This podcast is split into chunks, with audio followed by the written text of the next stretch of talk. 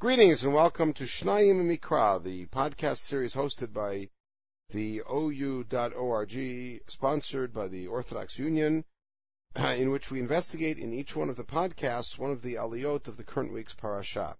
My name is Yitzchak Etshalom, and I've been honored to be studying Parashat Behar with you here via this wonderful medium. And today we're looking at the sixth aliyah of Parashat Behar, which begins in Perek Chafei Pasuk Lametet, chapter 25, verse 39 of Vayikra, and goes until Pasuk Mem Vav, verse 46. Uh, and as per the famous drasha of Rabbi Yossi Rabbi Chanina in Masachet Kiddushin Daf Chaf, where he points out how difficult it is when a person sins and he follows a chain of events. He starts with selling Shvit, which is in the beginning of our Parsha.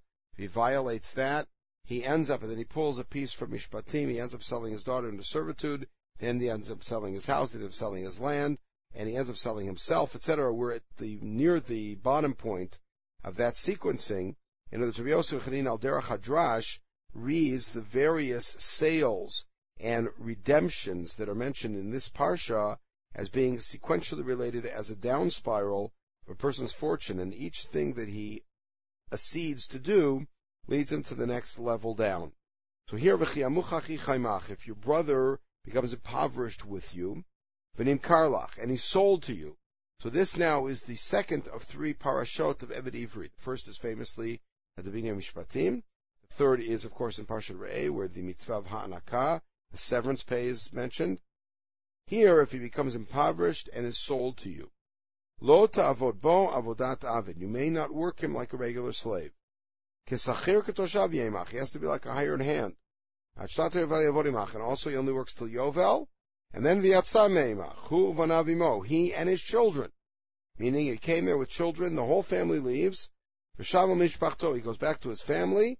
V'achuzat avotav yeshuv. to his ancestral holding, to his land. Why? What's the reason for this? Ki avadaihem. Bnei Israel are my slaves, God says. This was the entire interaction between Paro and Moshe. Who do Bnei Israel belong to? I took that in Mitzrayim. Lo yimachruim keret avid. They cannot be sold as a regular slave. Lo devtir debo As an example of that, you may not work them with backbreaking work.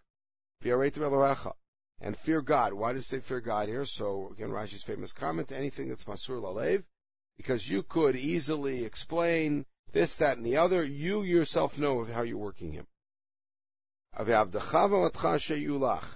But slaves and slave girls that you have from the nations that surround you, which means they're not Jewish, Ammon, Moab, whoever they are, you can buy from them. And vegam, not only that, you can buy from the people who live in the land. But notice, the residents in the land. The people who live in the land you're supposed to wipe out. You cannot keep them alive. You cannot let, them live in the land. and from the families that are with you that birthed them there. And that phrase, Asher leads to a very famous um, appraisal in the Sugya in the third parak of Kiddushin of matrilineal and patrilineal descent that says vis-a-vis these guys, it's patrilineal, meaning that if somebody from a neighboring nation came in and impregnated a Canaaniyah, then that child, Asher Holidu Bartzachim, that they birthed in your land, is somebody that you may have as a slave. But if it's the opposite, then you may not have as a slave. Uh, they become a holding. You shall bequeath them to your children. Keep as a holding. And that phrase, achuzah, in the previous pasuk in here, is the source for the assessment by Chazal that Eved Knani in many ways is treated like karka, as far as kfirat uh, shibud karkot, and as far as shvua, as far as several other things. And Nebuchadnezzar is treated like karka based on this use of the word achuzah. And the olam ba'em tavodu is a mitzvat asay. Chachamim understand it as an asay to keep them working, meaning not to not to liberate them.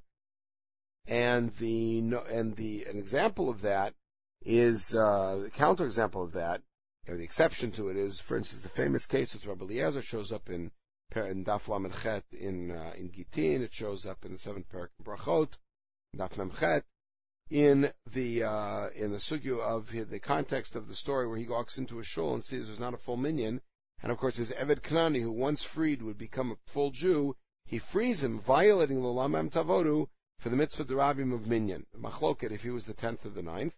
Uh, but this mitzvah is one that is trumped by mitzvah derabim. Israel ishbachiv This is not and but but. But as far as your, your brethren, Bnei Israel, Ishbachiv, lo b'farach. You're not allowed to work him with hard back-breaking work. Okay, we'll pause at this point, pick it up with the final podcast in Parshat Behar, and in the next one. In the meantime, I wish have a wonderful day.